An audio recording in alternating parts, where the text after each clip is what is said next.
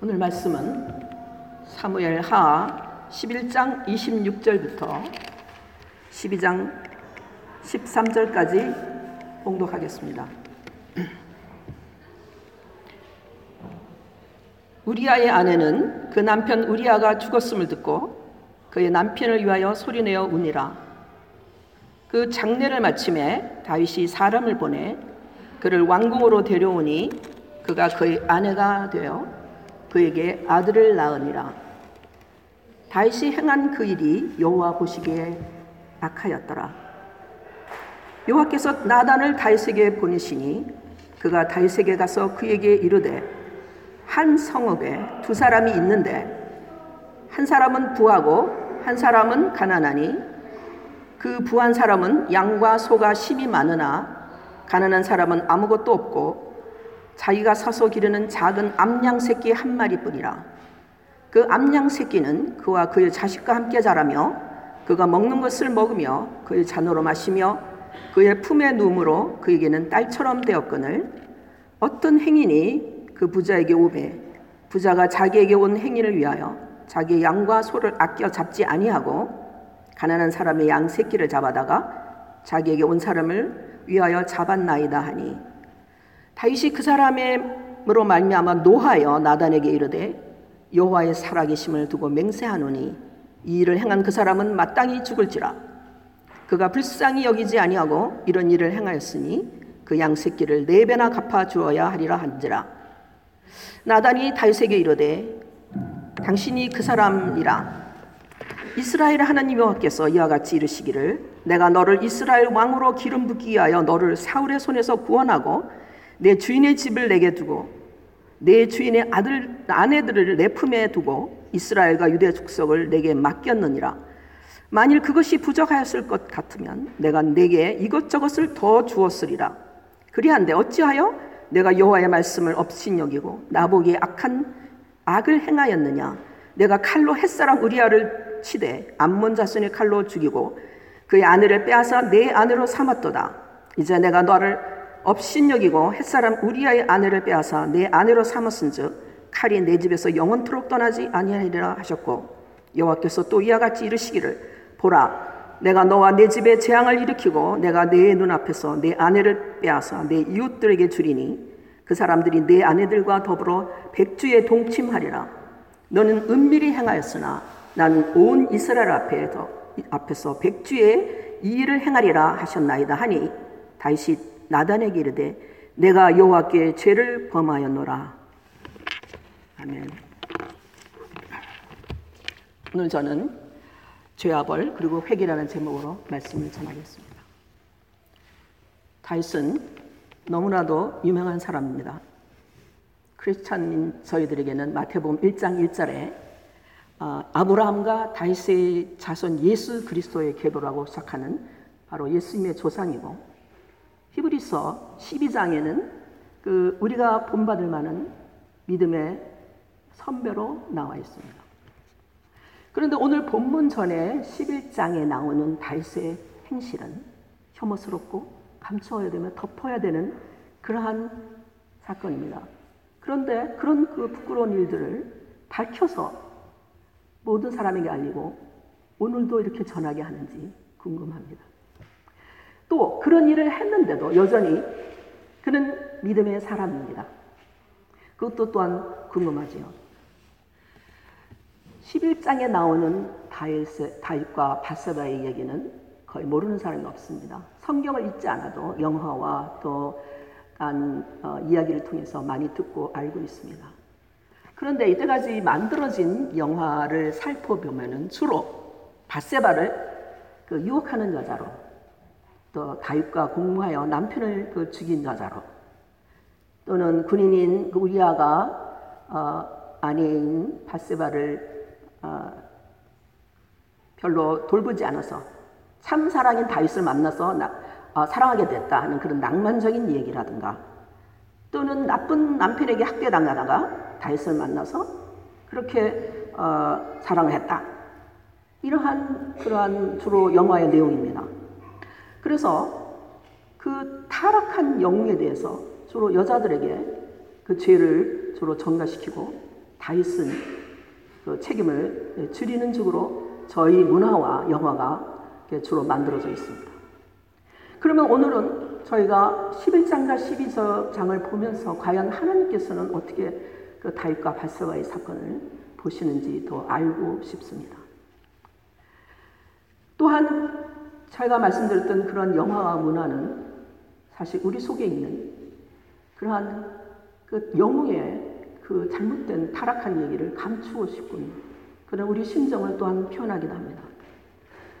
마치 아담과 하와가 죄를 짓고 서로 변명하고 죄를 정당한 것 같이 다윗도 똑같은 또는 또 그러한 일을 했습니다. 또 하나님께서 보실 때 그 죄가 얼마나 그 가중한지, 얼마나 그 무서운지, 또 하나님이 얼마나 죄를 미워, 하시는지 우리는 그것을 알고 싶지 않은 그런 마음도 표현하는 것 같습니다. 근데 11장에 나오는 그 다윗의 그 타락한 사건은 다윗이 가장 강력할 때, 그가 이제는 됐다, 안전하다고 할 때 일어난 사건입니다. 11장과 12장을 세 말로 줄일 수가 있습니다. 11장 5절에 나오는 내가 임신하였다. 그리고 12장 7절에 나오는 당신이 그 사람이다. 그리고 12장 13절에 나오는 내가 여호와께 범죄하였다. 이렇게 세 어, 단어로 세 말씀으로 이렇게 줄일 수가 있는데 사실 그 히브리서 원어로 보면은 다 두 단어씩만 되어 있습니다. 이렇게 간단합니다. 그러나 그 말을 한 사람들에게는 큰 위험과 값비싼 대가를 치르는 그러한 말들이었음을 알 수 있습니다. 그럼 먼저 바세바가 내가 임신하였다를 어, 간단하게 보겠습니다. 궁궐에서 쉬고 있던 다윗은 바세바가 남의 아내인 줄 알면서도 왕의 권세로 불러다가 동치보고 집으로 돌려보냈습니다. 왕 다윗은 바세바가 임신할 줄을 몰랐습니다.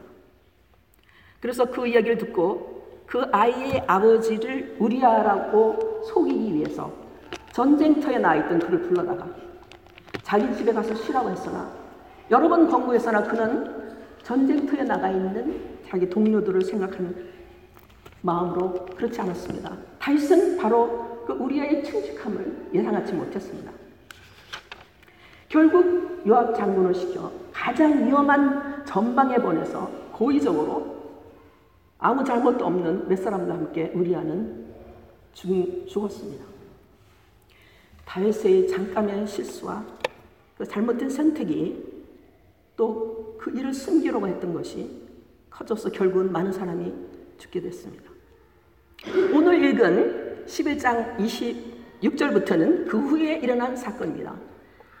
바세바는 그 죽은 남편을 애도했고 그 후 다윗은 그를 아내로 맞았으며 다윗에게 다윗의 아들을 낳았습니다. 그런데 18장 마지막 절, 27절 후반절에 이런 말씀이 나옵니다. 다윗이 행한 그 일이 여호와 보시기에 악하였다라고 이렇게 써 있습니다. 근데 이 말씀은 또한 25절에 나오는 저희 성경에는 그 일로 걱정하지 말라고 요압에게 우리에게 죽인 우리아를 죽인 장군 요압에게 하는 말이지만 히브리서에서는 내 눈에 악한 일이 아니다 이렇게 되어 있습니다. 그래서 바로 그 25절과 27절을 나단이 병렬시키고 있습니다. 그래서 하나님이 보시는 실제와 바로 다윗과 요압이 보는 실제가 다름을 또한 보여주고 있습니다. 그러면 이번에는 두 번째 12장 7절에 나오는 당신이 그 사람이다를 보겠습니다. 다윗은 이제 결혼하고 아, 기까지 낳아서 일이 다 끝난 줄 알았습니다. 그러나 하나님께는 끝난 일이 아니었습니다. 하나님 보내신 선지자 나단이 찾아왔습니다. 선지자라도 강한 권세를 가진 왕 앞에는 조심해야 합니다. 그리고 특히 그 권세로 그 악한 일을 한 자에게는 더 조심해야 되겠지요. 그 일을 시작하는 일은 쉬운 일이 아니었습니다. 그래서 그는 비유로 말을 시작했습니다. 내용은 간단합니다. 어떤 부자가 가, 뭐, 어, 안 가진 것이 없었습니다. 그런데 자기 것은 아끼고 가난한 이웃에게 있는 딸같이 키우는 양을 양딸이네요. 그를 잡아다 빼앗아 가지고 잡아다가 자기가 온 손님을 대접했습니다. 그 얘기 들은 다윗은 분노했습니다. 그 일을 한 자는 죽어야 하고 네 배나 갚아야 된다고 왕으로서 판결을 내렸습니다. 바로 이때 나단은 바로 너다. 바로 당신이 그 사람이라고 이렇게 말을 했습니다. 이어 그는 하나님 편에서 본 다윗의 과거와 현재의 이야기를 했습니다. 다윗의 삶은 하나님께서 주신 것을 받고 산 은혜의 삶이었습니다. 하나님께서 그 막내로서 아무런 지혜와 힘이 없던 자를 그를 세우시고 왕으로 기름 부어 주시고 또 사울에게 현재 왕 사울에게 쫓겨다니는 때 위험에 처했을 때 하나님은 살려 주셨고 또 왕이 되게 하셨습니다. 하나님은 그에게 이스라 하나님의 소유인 이스라엘을 그에게 맡기시고 또 그러고 나서 하나님께서 이렇게 말씀하셨습니다. 내가 더 원하는 것이 있으면 달라고 했으면 내가 너에게 주었을 것이라고 그렇게 말씀하셨습니다. 진정 은혜의 삶이었습니다. 그런데 다윗은 하나님께 주시는 것 받는 은혜의 삶에서 이제 남의 것을 뺏는 악한 일을 선택했습니다. 자신이 가진 것이 모두 하나님께서 주신 것이라는 것을 인정, 인정하지 않은 것이죠. 자기가 가진 것에 만족하지 못했고 자기가 아닌 것을 뺏었습니다. 그런데 그것은 하나님의 말씀을 업신여긴 것이라고 성경에 말씀하십니다. 그런데 신명기 17장에는 이스라엘 왕이 해야 할 한 가지 일과 하지 말아야 될 세 가지 일이 있습니다. 해야지, 하지 말아야 되는 일은 많은 군마를 가져서는 안 되고 아내를 많은 아내를 거느리지 말고 은과 금을 많이 쌓 가지지 말라고 하셨습니다. 그가 할 일은 하나님 말씀인 율법책을 항상 자기 옆에 두고 말씀을 묵상하고 지키는 사람이 되었습니다. 되어야 했습니다. 왕은 오직 하나님을 의지하고 백성들 앞에서 권력을 사용하는 것자가 아니라 참 목자이신 예수 하나님을 대신하여 이스라엘의 목자로 살아야 했습니다. 그런데 이스라엘의 첫 사울, 첫 왕이었던 사울도 그 하나님께서 그를 버리셨는데 그 이유가 바로 하나님의 말씀에 불순종하였다고 하였습니다. 그런데 다윗이 또 이렇게 불순종하였습니다. 그래서 죄를 지었습니다. 10절과 11절에는 하나님의 판결이 나와 있습니다. 우리아가 우리아와 바세와의 가정에 폭력을 사용하여서 칼로 죽게 했으니 다윗의 가정에 이제 칼로 인한 그 죽음이 끊이지 않을 것이고 이웃의 것을 빼앗는 행동을 했으니 너도 너의 가까운 이웃이 그렇게 할 것이라고 했습니다. 너는 몰래 했으나 이제 그런 일들이 대낮에 일어날 것이라고 했습니다. 이 말씀을 들은 다윗의 마음을 생각해 봅니다. 아버지로서 왕으로서 얼마나 비참하고 얼마나 아팠을지 생각됩니다. 하나님께서 바로 너다. 내가 바로 죄인이다고 하신 말씀을 들은 적이 있습니까? 만약에 이 자리에 아직 듣지 못하신 분이 있으면 듣게 될 것입니다. 들어야 합니다. 여러 번 들어야 됩니다. 우리가 잊어버렸던 것까지도 하나님은 생각나게 하시고 철저하게 회개하게 하십니다. 나단은 다윗이 범죄한 후 약 거의 1년 후에 찾아왔지요. 하나님은 우리의 죄를 바로 지적하시기도 하지만 나중에 지적하시기도 합니다. 그러나 꼭 찾아 지적하십니다. 그때 회개하면서 마음으로 아프고 괴롭지만 동시에 잘못된 자 버리지 아니하시고 찾아와 주시고 다시 기회를 주시는 하나님의 깊은 사랑을 깨닫게 됩니다.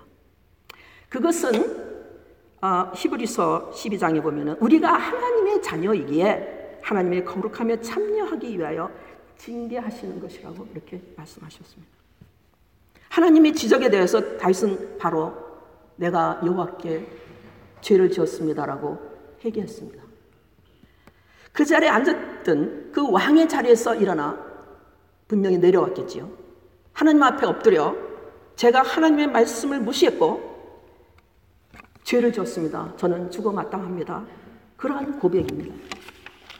나단이 다윗에게 내가 바로 그다라고 고백 어, 선언한 것도 놀랐지만 다윗이 회개도 또한 놀랍습니다. 다윗은 나단의 그러한 거친 말에 대응하지 않았습니다. 권력을 주장하거나 정당화하거나 자신이 한 일을 부정하지도 않았고 권력을 버리고 신앙을 지켰습니다. 하나님의 말씀을 업신여겼다는 똑같은 책망을 듣고 왕 사울은 그럴듯한 구실과 변명으로 하나님 앞에 섰을 때 그가 하나님부터 버림받은 것과 다르게 다윗은 그 자리에서 신하들이 보는 앞에서 공적으로 회개하였고 하나님은 용서하시고 살려주셨습니다. 그러나 회개한다고 그가 잘못한 일은 되돌릴 수 없었습니다. 죄에 대한 법은 없어지, 벌은 없어지지 않았습니다. 다윗은 회개하여 살았지만 바세와 난 아이는 죽었습니다. 또한 계속해서 자신이 살아있는 동안에 새 아들이나 죽는 그런 처참한 그 비극적인 슬픈 삶을 살아있습니다. 13장에서 23까지는 그 사건을 기록하고 있습니다. 이제 다윗의 타락과 그 가정에 나타난 비극적 결과를 보면서 신약 시대에 예수 그리스도의 구원을 얻고 은혜 아래 사는 우리 크리스찬에게도 죄의 문제와 그 결과를 생각하게 됩니다.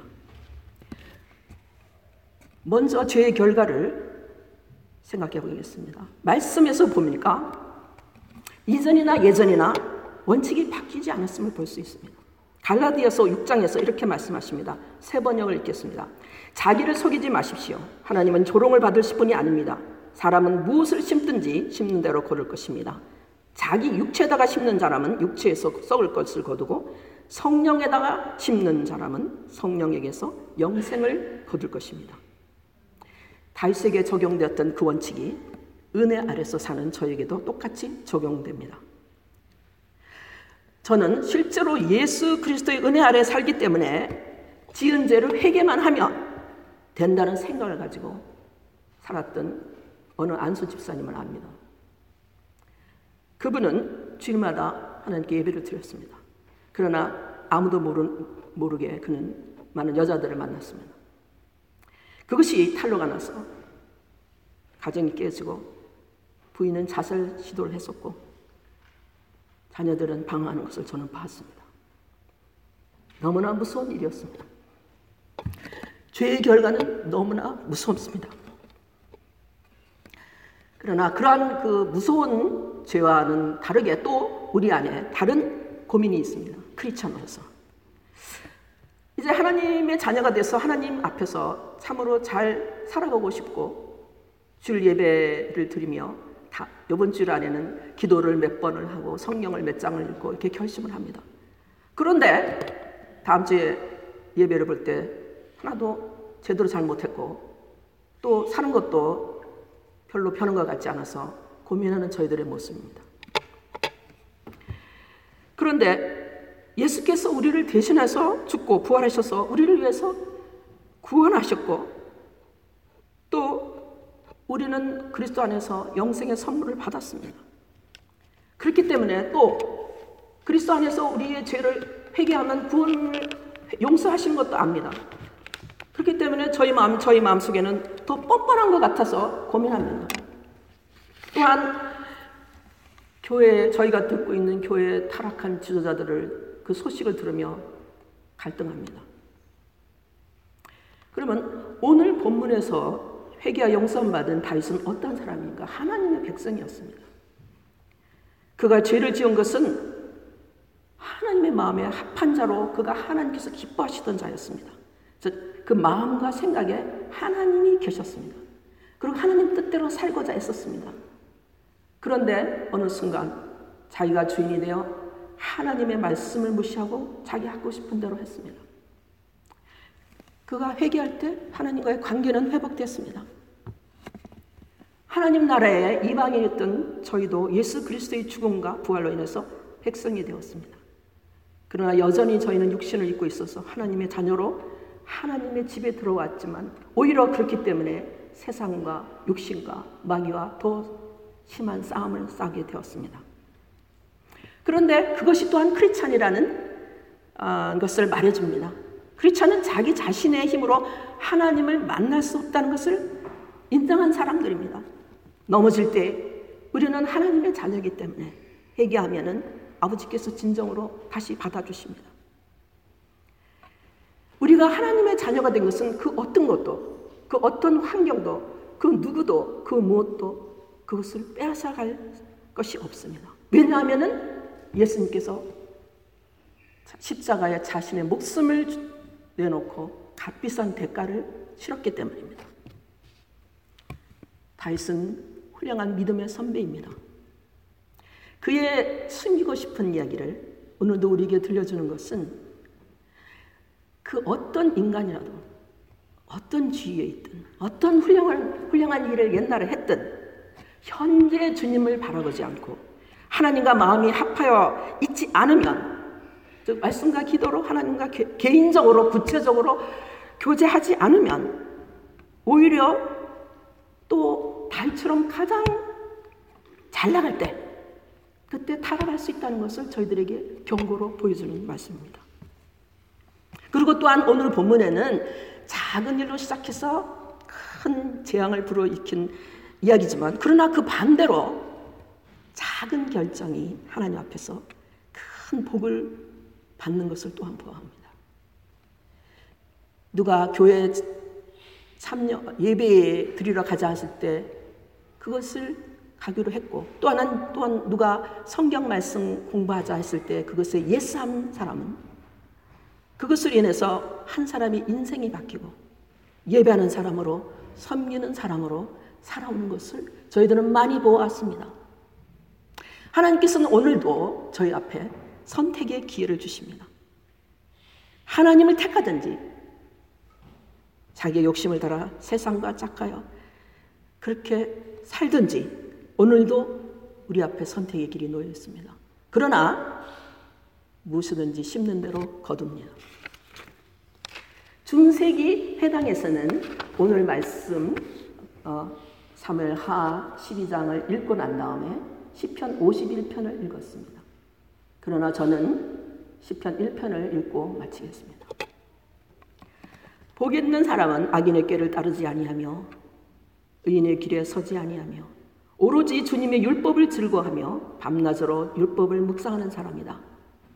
그는 시냇가에 심은 나무가 철따라 나무를 열매를 맺으며 그 잎이 시들지 아니함 같으니 하나님마다 잘 될 것이다. 그러나 악인은 그렇지 않으니 한날 바람에 흩날리는 쭉정이와 같다. 그러므로 악인은 심판받을 때에 몸을 가누지 못하며 죄인은 의인의 모임에 참여하지 못한다. 그렇다.